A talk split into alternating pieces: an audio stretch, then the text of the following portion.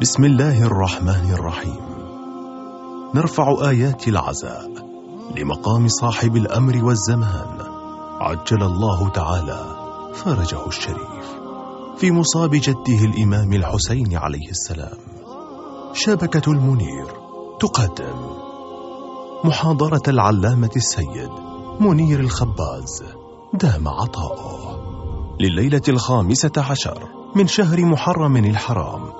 لعام 1438 للهجرة النبوية وذلك بحسينية مسلم بن عقيل بدولة الكويت.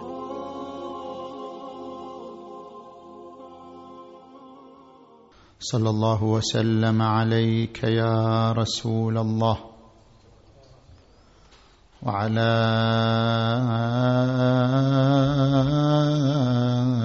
أهل بيتك المنتجبين يا ليتنا كنا معكم فنفوز فوزا عظيما.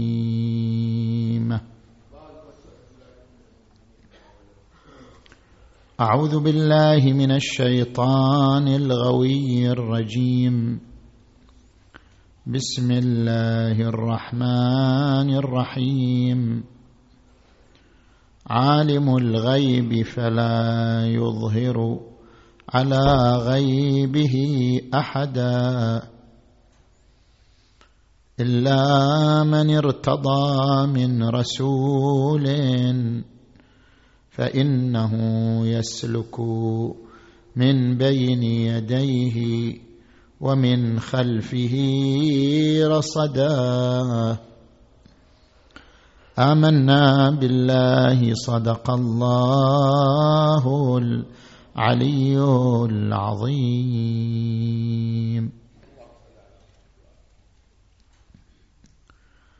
انطلاقا من الآية المباركة نتحدث في محاور ثلاثة. في موارد الآيات الباطنة لله تعالى وفي أقسام الغيب وفي التوفيق بين النصوص بالنسبة لعلم المعصومين بالغيب. نجي الآن إلى المحور الأول. إذا قرأنا قوله عز وجل هو الأول والآخر والظاهر والباطن وهو بكل شيء عليم. ما معنى هو الظاهر والباطن؟ هو الأول والآخر واضح لا أول إلا وهو أول له ولا آخر إلا وهو آخر له. لكن ما معنى هو الظاهر والباطن؟ الله تبارك وتعالى تتجلى عظمته في آياته وتتجلى قدرته في آياته وآياته قسم منها ظاهرة وقسم منها باطنة.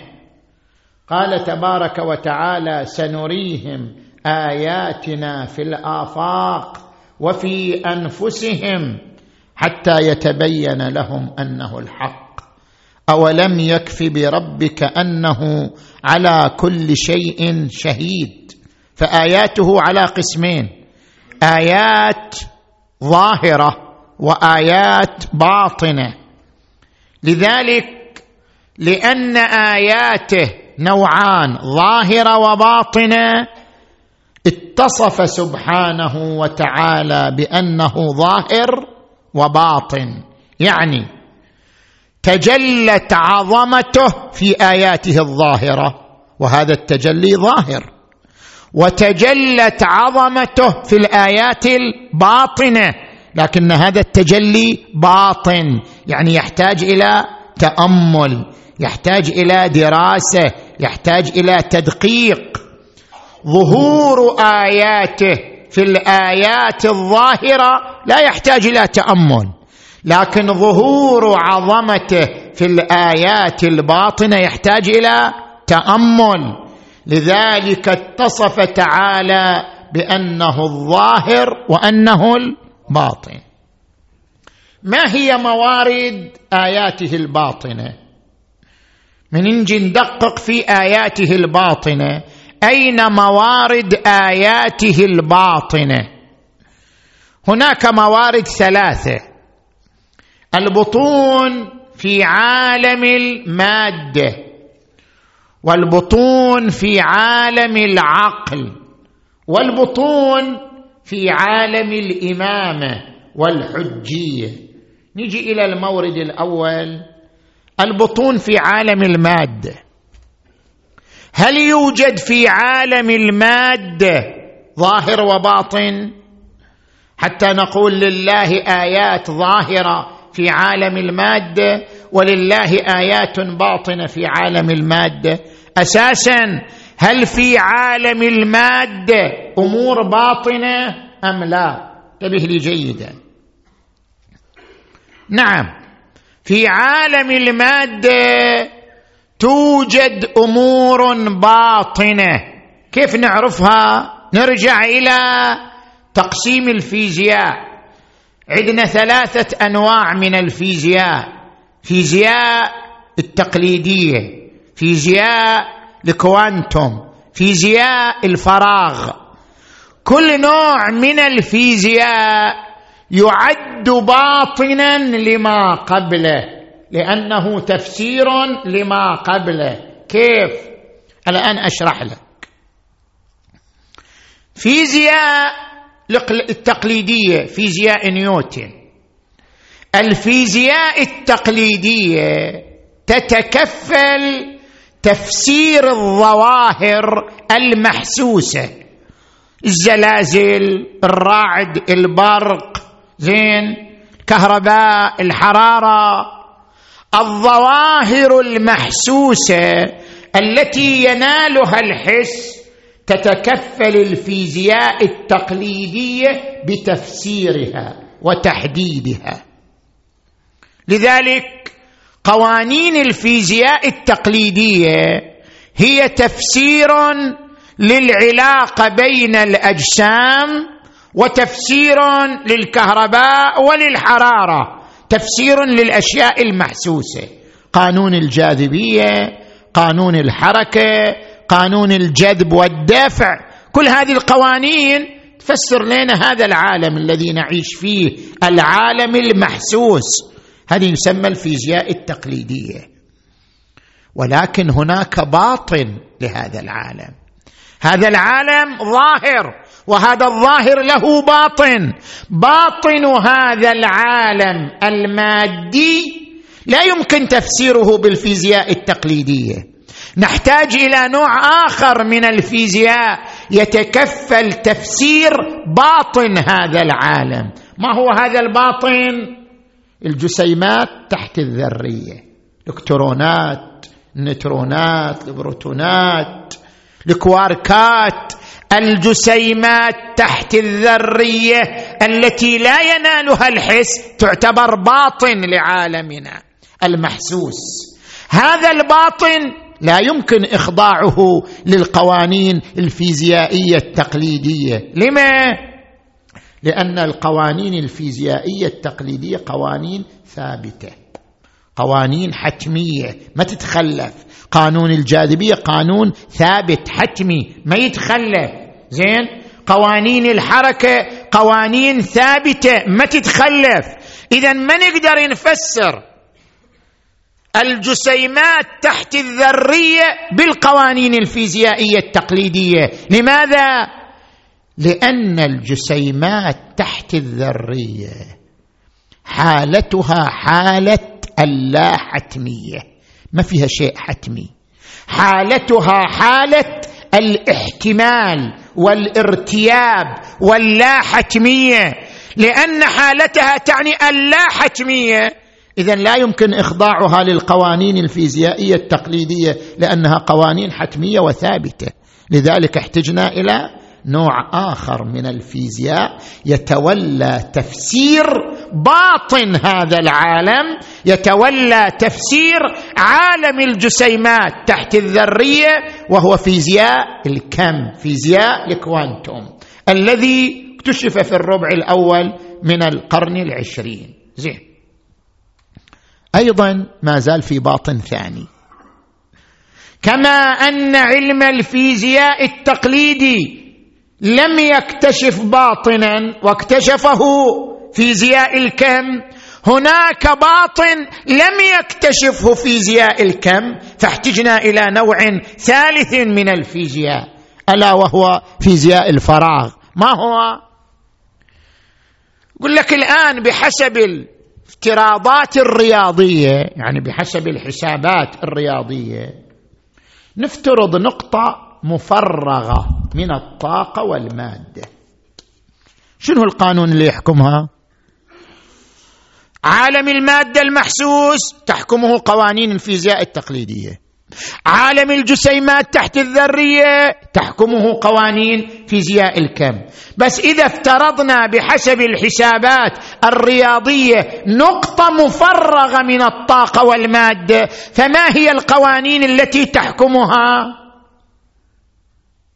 اذا لعالمنا باطن ولذلك الباطن أيضا باطن. نحتاج أن نعرفه. لو فرضنا طبعا مسألة الفراغ بحسب المصطلح الفيزيائي مو العدم.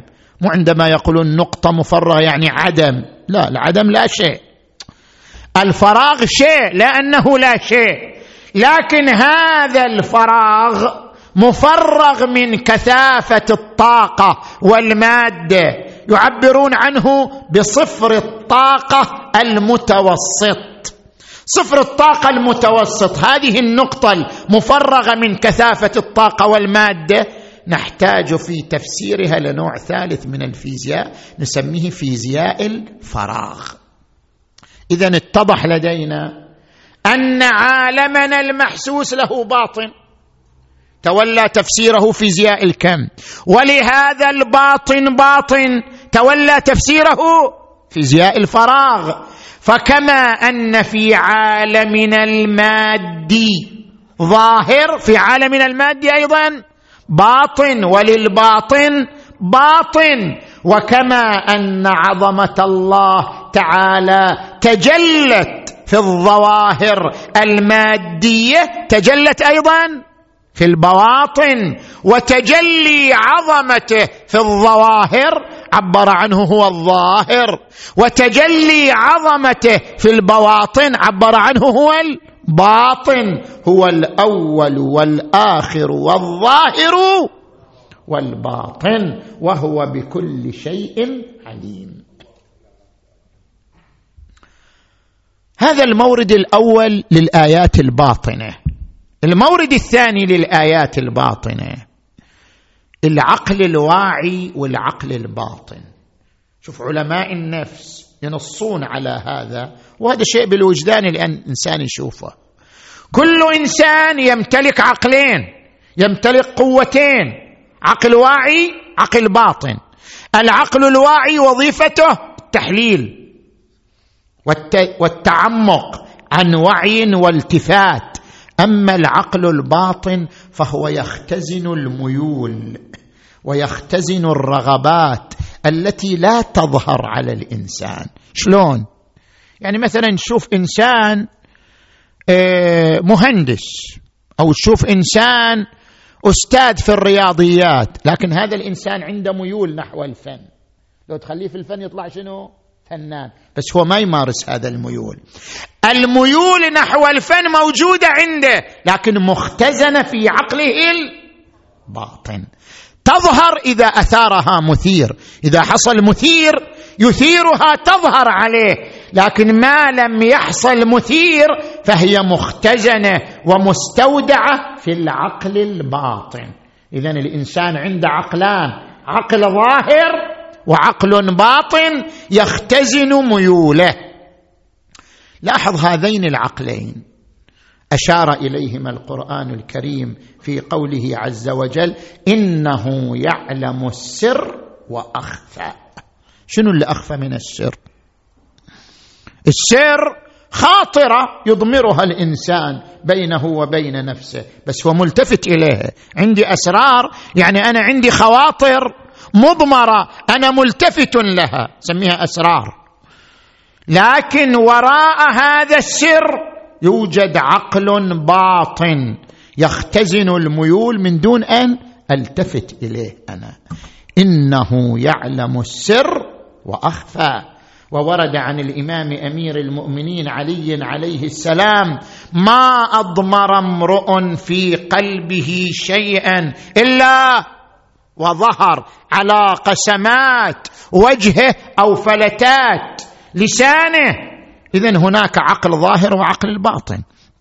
العقل الظاهر مجلى للعظمة الظاهرة لله والعقل الباطن أيضا مجلى للعظمة الإلهية الباطنة فهو تعالى ظاهر في العقل الظاهر وباطن.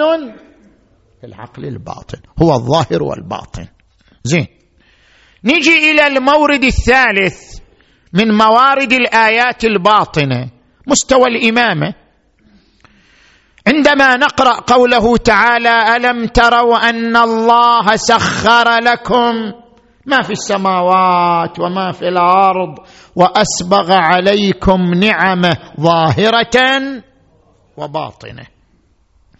طبعا التفسير المعروف النعم الظاهرة هي الرزق المال الزوجة الأولاد هذه نعم ظاهرة. النعم الباطنة. توفيقات التي يحف الله بها الإنسان من دون أن يشعر بها. كثير من التوفيقات تحصل لك من دون أن تشعر بها من دون أن تطلبها. هناك نعم باطنة لكن هذا التفسير الظاهري. ورد في بعض الروايات الشريفة. قال نعمه الظاهرة الإمام الظاهر ونعمته الباطنة الإمام الغائب.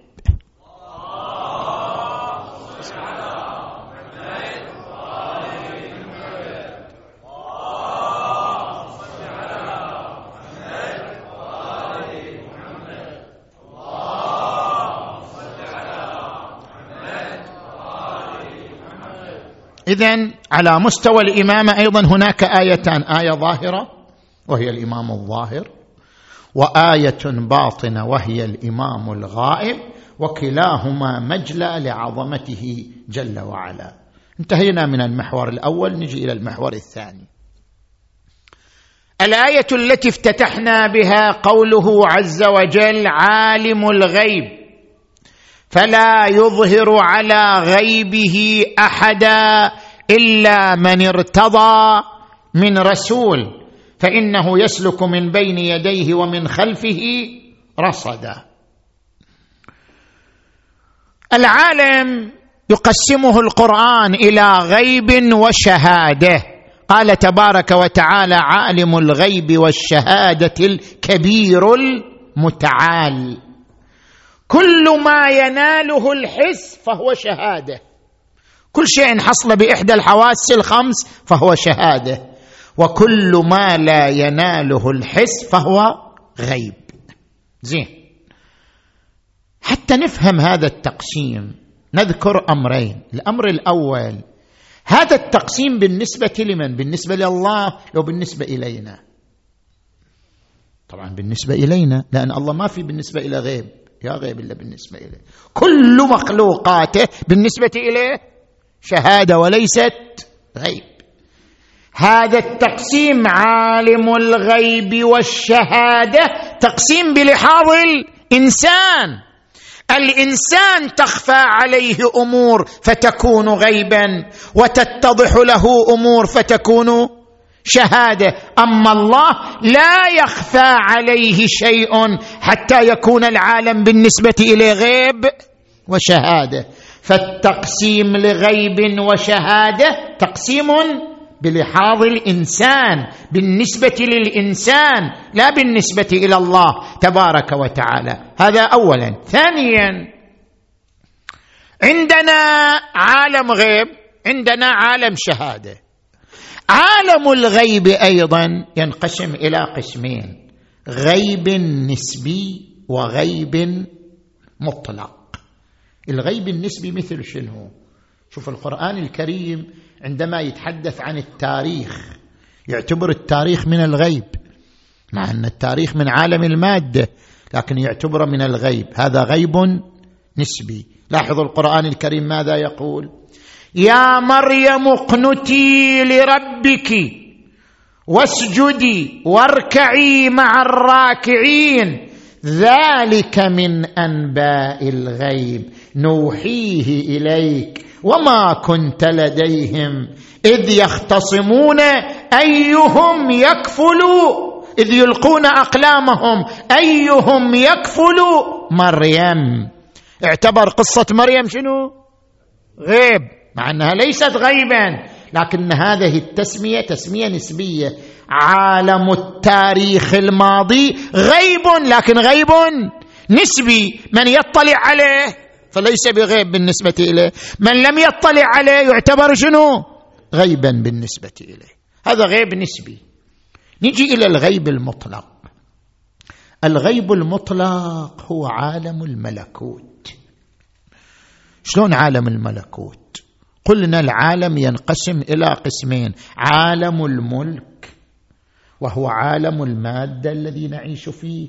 الذي قال عنه تبارك وتعالى تبارك الذي بيده الملك وهو على كل شيء قدير. عالم الملك مقيد بقيدين زمان مكان. عالم الزمكان يسمى عالم الملك عالم المادة. هناك عالم آخر متحرر من الزمكان. لا يحده زمن ولا يحده مكان. متحرر من الزمكان. ذلك العالم يسمى عالم الملكوت. فسبحان الذي بيده ملكوت كل شيء وإليه ترجعون. ذلك العالم عالم الملكوت عالم الغيب المطلق. ما هي خصائصه؟ ركز معي شوية. عندما نقرأ قوله تعالى وإن من شيء إلا عندنا خزائنه وما ننزله إلا بقدر معلوم. هذه هي خصوصية عالم الملكوت عالم الغيب المطلق أنه عالم الخزانة. انت كنت في خزانة ثم نزلت إلى عالم المادة. كل شيء. وإن من شيء إلا عندنا خزائنه وما ننزله في عالم المادة إلا بقدر معلوم. كل شيء كل واحد منا كان موجودا في عالم الملكوت لكن وجودا مبهما. شنو يعني وجودا مبهما؟ يعني وجود لا يحده زمن ولا يحده مكان متحرر من الزمان والمكان. ثم نزلنا إلى عالم الماده عبر النطف عبر نطف آبائنا. نزلنا إلى عالم الماده نزلنا محدودين بحدين زمن ومكان. وما ننزله إلا بقدر معلوم. عالم الخزائن عالم الملكوت. يقول عنه القرآن الكريم أم عندهم خزائن رحمة ربك؟ أم هم المسيطرون؟ عالم الخزائن لا يسيطر عليه إلا الله تبارك وتعالى. طيب هذا العالم عالم الخزائن عالم الملكوت الذي يعبر عنه القرآن وعنده مفاتح الغيب مفاتح جمع مفتح مو جمع مفتاح. مفتاح جمعها مفاتيح. مفاتح جمع مفتح مفتح يعني الخزانة. وعنده مفاتح ما قال مفاتيح. وعنده مفاتح الغيب. يعني خزائن الغيب. مفاتح جمع مفتح مفتح خزانة. وعنده مفاتح الغيب يعني خزائن الغيب لا يعلمها إلا هو. هذا نسميه عالم الغيب المطلق عالم الملكوت وعالم الغيب النسبي فسرناه هو التاريخ الذي يخفى علينا هذا نسميه الغيب النسبي. زين. بعد أن عرفنا يا إخوان التقسيم تقسيم العالم إلى شهادة وغيب والغيب إلى مطلق وشنو نسبي. نجي الآن إلى المحور الثالث من حديثنا وهو تحليل النصوص القرآنية والحديثية التي تتكلم عن الغيب. صلوا على محمد وآل محمد.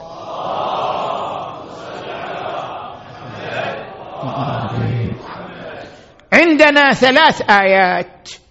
ثلاث آيات وقع الإشكال في فهم معناها. نجي إلى الآية الأولى. قوله عز وجل لا يعلم من في السماوات والأرض الغيب إلا الله. ما في أحد في السماوات والأرض يعلم الغيب إلا الله. طيب هذه الآية كيف نجمع بينها وبين قوله عز وجل. في آية أخرى عن عيسى بن مريم عليه وعلى نبينا وآله أفضل الصلاة والسلام. وأنبئكم عيسى يقول لقومه وأنبئكم بما تأكلون وما تدخرون في بيوتكم. يعني أنا اعلم الغيب. لأني أعلمكم بما تأكلون وما تدخرون في بيوتكم. يلا. كيف نوفق بين هذه الآية وبين قوله عز وجل في الآية التي افتتحنا بها المحاضرة عالم الغيب فلا يظهر على غيبه أحدا إلا من ارتضى من رسول إذا ارتضى الرسول أظهره. ولذلك ورد عن الإمام الصادق في بعض الروايات ومحمد هو المرتضى ونحن ورثته.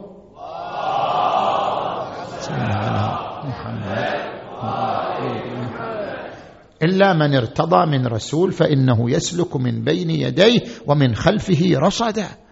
اذا كيف نجمع بين الآيتين؟ زين. الجمع بين الآيتين يا إخوان؟ بالفرق بين الأصالة والتبعية بين الاستقلال والإذن. كيف؟ هاتان الآيتان تشبههما آيتان أخريان. وهما قوله عز وجل الله يتوفى الأنفس حين موتها. يعني التوفي بيد الله. بينما يقول في آية أخرى قل يتوفاكم ملك الموت الذي وكل بكم. كيف نجمع بين الآيتين؟ التوفي من الله والتوفي من قبل ملك الموت. الجمع بينهما بالاستقلال والتبعية. الذي يتوفى العباد بالاستقلال والأصالة هو الله. وأما الذي يتوفى العباد بالإذن وبالإقدار من الله عز وجل فهو ملك الموت. ملك الموت يتوفى العباد لكن يتوفى بإذن من الله بإقدار من الله لا بالأصالة والاستقلال.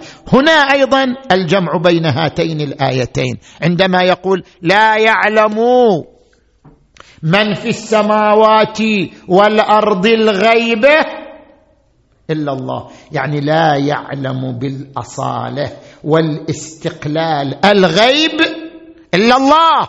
ولكن الرسول كعيسى والنبي صلى الله عليه وآله يعلمون الغيب. أما ليس بالاصاله والاستقلال وإنما بالتعليم والإذن والإقدار من الله تبارك وتعالى. فهذا هو الجمع بين الآيتين.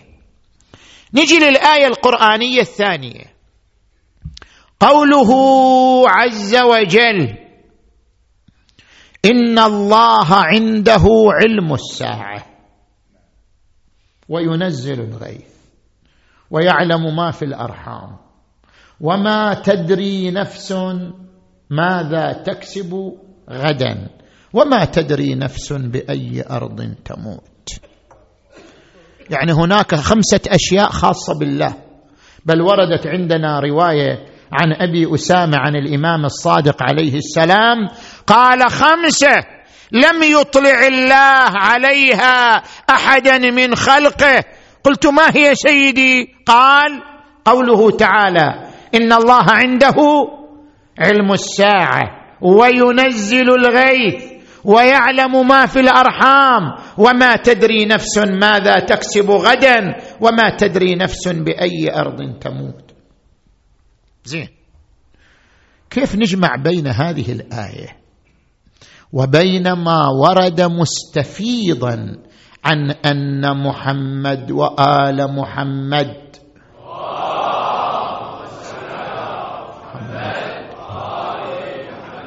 يعلمون بمناياهم وبلاياهم. يعلمون بما يجري عليهم من المنايا والبلايا. يعلمون بذلك. بينما هذه الآية تقول وما تدري نفس ماذا تكسب غدا؟ وما تدري نفس بأي أرض تموت؟ كيف نجمع بين الأمرين؟ كيف نوفق بين الأمرين؟ لاحظ معي جيدا. نجي إلى هذه الفقرة وهي قوله عز وجل ويعلم ما في الأرحام. الآن الطب يقدر يعلم ما في الأرحام أم لا؟ يقدر يعرف هذا ذكر. ام أنثى. وأكو فرضيات الآن طبية ستتحقق في المستقبل بواسطة الاكتشافات أنه يمكن من الأسبوع الأول يعين لون الشعر شو تريد لون شعر بنتك؟ شو تريد طول القامة؟ شو تريد الشكل؟ يحدد لون الشعر طول القامة صفات الجسد. كلها يمكن تحديدها من الأسبوع الأول. وانت على كيفك بعد. طيب. إذا الطب توصل إلى فهم ما في الأرحام إلى علم ما في الأرحام. فكيف تقول الآية ويعلم ما في الأرحام؟ يعني غيره لا يعلم. كيف؟ الجواب. فرق بين العلم المحدود والعلم لا محدود. يعني الطبيب عندما يصل إلى درجة يعلم ها نفترض من أول يوم ما يحتاج بعد من الأسبوع الأول افترض من الدقيقة الأولى في أكثر من هذا افترض أن الطب وصل إلى هذه الدرجة من ثانية الأولى لانعقاد النطفة في رحم المرأة الطب يقدر يحدد ذكر أنثى لون البشرة طول القامة وظائف الأعضاء يقدر كلها يحددها من أول ثانية. افترض هذا حصل. مع ذلك يبقى هذا العلم علما محدودا. لأنه علم بالمادة علم بالخصائص المادية فقط. أما ما يقدر هذا الطبيب أن يكتشف أن من في الأرحام سعيد أم شقي ما يقدر يكتشف. من في الأرحام صالح أم فاسد؟ ما يقدر يكتشف. يكتشف فقط الخصائص المادية. ولذلك سئل الإمام الصادق عليه عفوا الإمام الكاظم عليه السلام ما معنى قول النبي صلى الله عليه وآله السعيد سعيد في بطن أمه والشقي شقي في بطن امه? قال فسرها الإمام. السعيد من علم الله وهو في بطن أمه أنه يعمل عمل السعداء يعني مستقبله والشقي من علم الله وهو في بطن أمه أنه يعمل عمل الاشقياء اذا تحديد السعادة والشقاوة لا يمكن أن يكتشفها الإنسان. بالنتيجة علم الطب ما في الأرحام علم محدود. وعلم الله بما في الأرحام علم لا محدود لأنه علم بكل الخصائص المادية والروحية والعلل والمعاليل واللوازم. زين؟ نفس الكلام. نجي الآن إلى وما تدري نفس ماذا تكسب غدا؟ وما تدري نفس بأي أرض تموت؟ علم المعصوم عليه السلام بالمنايا والبلايا. بالنتيجة هو علم شنو؟ محدود. لأن المعصوم ممكن الوجود وكل ممكن الوجود فهو محدود. نتيجة هناك فرق بين واجب الوجود وممكن الوجود. واجب الوجود الواحد الأحد جل وعلا لا محدود. وجود لا محدود. فعلمه علم لا محدود. بينما ما سواه ممكن الوجود. وممكن الوجود لا محاله محدود. اذا العلم علم محدود. علم المنايا علم البلايا علم ما كان علم ما يكون. بالنتيجة هو علم محدود. فإذا علم بما يكسب غدا أو علم في أي أرض يموت أو علم بمناياه وبلاياه بالنتيجة هو علم محدود. وأما العلم بهذه الأمور على نحو العلم المطلق واللا محدود فهو شنو؟ من مختصاته تبارك وتعالى. زين نجي الآن إلى الآية الثالثة. لا أطيل عليكم. الآية الثالثة تقول يسألونك عن الساعة أيان مرساها؟ متى وقت الساعة؟ قل إنما علمها عند ربي. لا يجليها لوقتها إلا هو. ثقلت في السماوات والأرض لا تأتيكم إلا بغتة. يسألونك كأنك حفي عنها. قل إنما علمها عند الله ولكن أكثر الناس لا يعلمون. ثم قال قل. يعني انت جاوب بهذا الجواب أي واحد يسألك عن الساعة انت جاوب بهذا الجواب. قل لا أملك لنفسي نفعا ولا ضرا إلا ما شاء الله ولو كنت أعلم الغيب. لاستكثرت من الخير وما مسني السوء. إن أنا إلا نذير وبشير لقوم يؤمنون. يقول لك شوف هالفقرة فقرة معنى النبي ما يعلم الغيب. وقاعد يقول لو كنت يعني أنا ما أعلم. لو كنت أعلم الغيب لاستكثرت من الخير وما مسني السوء. لكن أنا ما أعلم. فكيف نوفق بين هذه الآية وبين النصوص التي تقول إن المعصومة يعلم الغيب. كيف؟ هنا تفسيران. التفسير الأول أن المقصود لو كنت أعلم الغيب لاستكثرت من الخير الغيب المعهود في الآية الأولى. والايه الأولى تحدثت عن شنو؟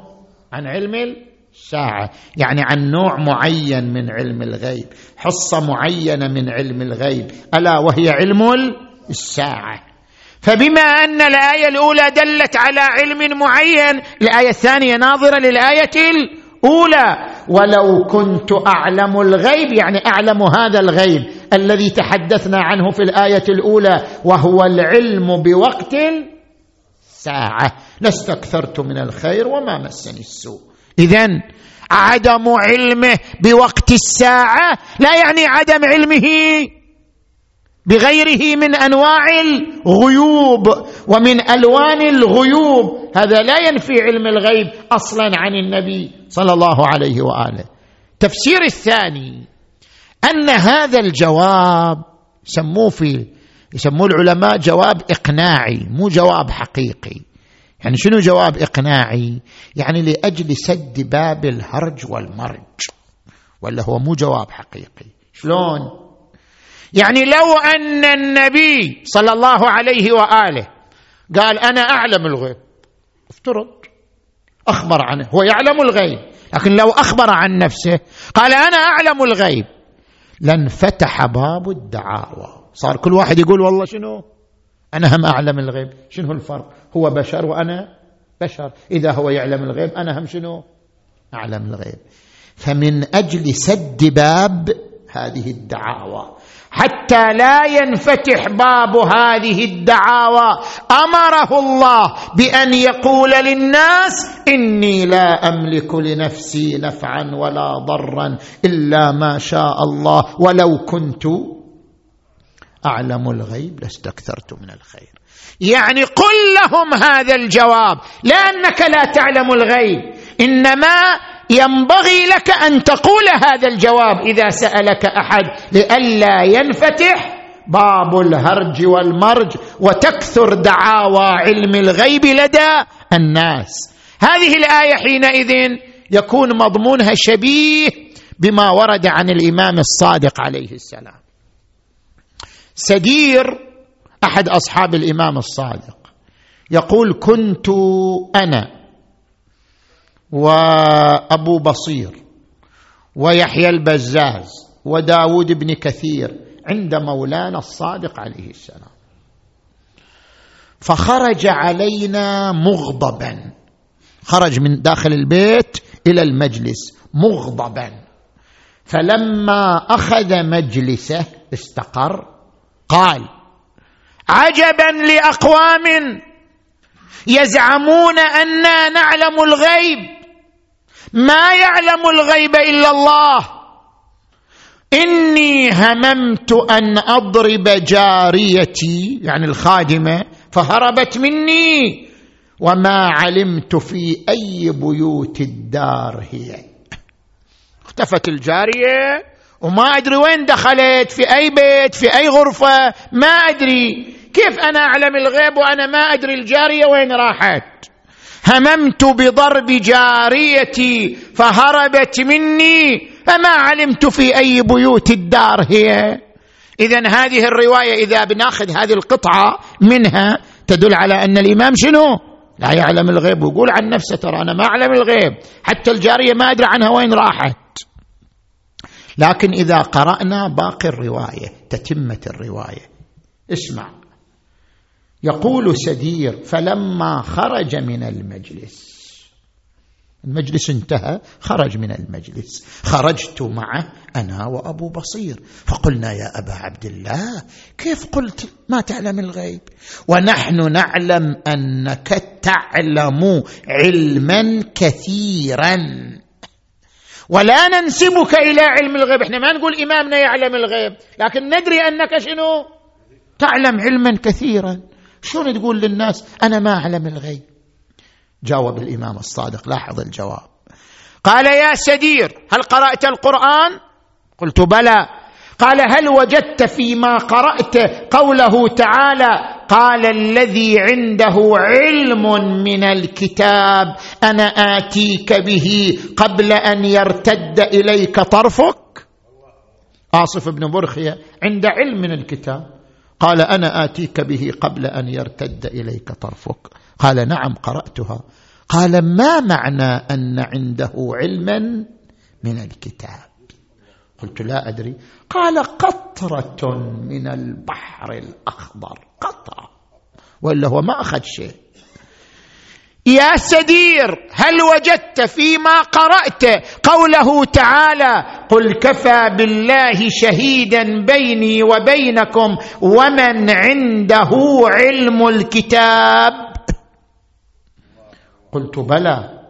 قال فأيهما أكثر فهما؟ من عنده علم من الكتاب أم من عنده علم الكتاب كله؟ شو تقول أنت يا سدير؟ قال قلت سيدي بل من عنده علم الكتاب كله أكثر فهما؟ قال يا سدير إن علم الكتاب كله عندنا وأشار إلى صدره. محمد.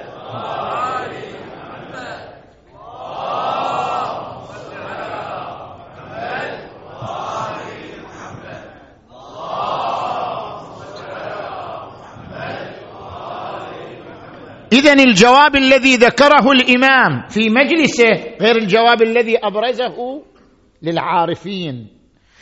طرح جوابا لسد باب الهرج والمرج. حتى لا كل شخص يدعي أنه يعلم الغيب. لكن هذا لا ينفي الحقيقة أن لدى الإمام علما لدنيا علما بالكتاب كله. كما قال الإمام الصادق في معتبرة أبي بصير إن لله علمين علما استأثر به عنده. لم يطلع عليه أحدا من خلقه وعلما أنفذه إلى ملائكته ورسله فما أنفذه إلى ملائكته ورسله فقد انتهى إلينا.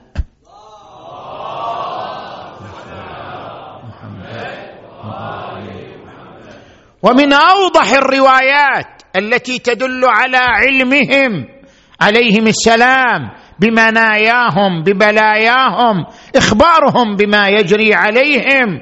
ومنها ما ورد عن الحسين عليه السلام عندما وقف على الصفا وقال خط الموت على ولد آدم مخط القلادة على جيد الفتاة وما أولهني إلى اسلافي اشتياق يعقوب إلى يوسف وخير لي مصرع أنا لاقيه كأني بأوصالي تقطعها عسلان الفلا بين النواويس وكربلا فيملأن مني أكراشا جوفا وأجربة سغبا لا محيص عن يوم خط بالقلم. رضا الله رضانا أهل البيت.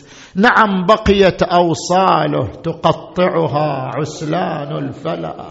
بين النواويس وكربلاء. آه. خيل الأعوجية داست على صدره. وبجدل قطع خنصره. والجمال بتر كفيه والقوم سلبوه ثيابه. والشمر احتز رأسه. فهل بقي عضو سالم؟ ساعد الله قلب العقيل زينب عندما مرت على جسدها لما رأت الجثة المقطعة تهادت من على الناقة وأرادت أن ترمي بنفسها عليه. قال لها الإمام زين العابدين عم زينب تعزي بعزاء الله. تصبري عم زينب أنت عالمة غير معلمة وفاهمة غير مفهمة. قالت يا ابن أخي لا تلمني لما رأيت أخي الحسين بهذه الحالة تقطعت نياط قلبي. قال لها عم أشيري إليه بالوداع أشارت بيدها إليه قائلة أخي حسين أحجاب صوني في أمان الله احم الضائعات بعدك ضعنا في يد النائبات حسرة بوادي ودعتك الله يا جسد حامي الضعينة شال مطايانا العدا وقوة مشينا. ودعتك الله يا طريح ظل عريان. يا ليت خلوا لك يا خويا ثيابك اكفان شالوا الحرم عنكم والي الحرم وجعان. كل ما سمع طفلة وين؟ يدير عينه. ودعتك الله سفرتي صعبة وطويلة. ودعتك الله وناقتي عجفة وهزيلة. ما حد بقى منكم يا عقلي نلتجي له. بس العليل فوق ناقة مقيدينه ودعتك الله الروس شالت ويا الايتام أنا ما ظنت بهالحال. لقشر نوصل الشام. حافظكم الله يا علي. الاكبر وجسام ويلي على المسنات. ما تقوم ولينه. اويلي اويلي أنا بقيت محيرة واصفج بالايدين بالايدين أنا لا عباس يبرالي. يبرالي ولا حسين. يضربوني من أبكي وتدمع العين.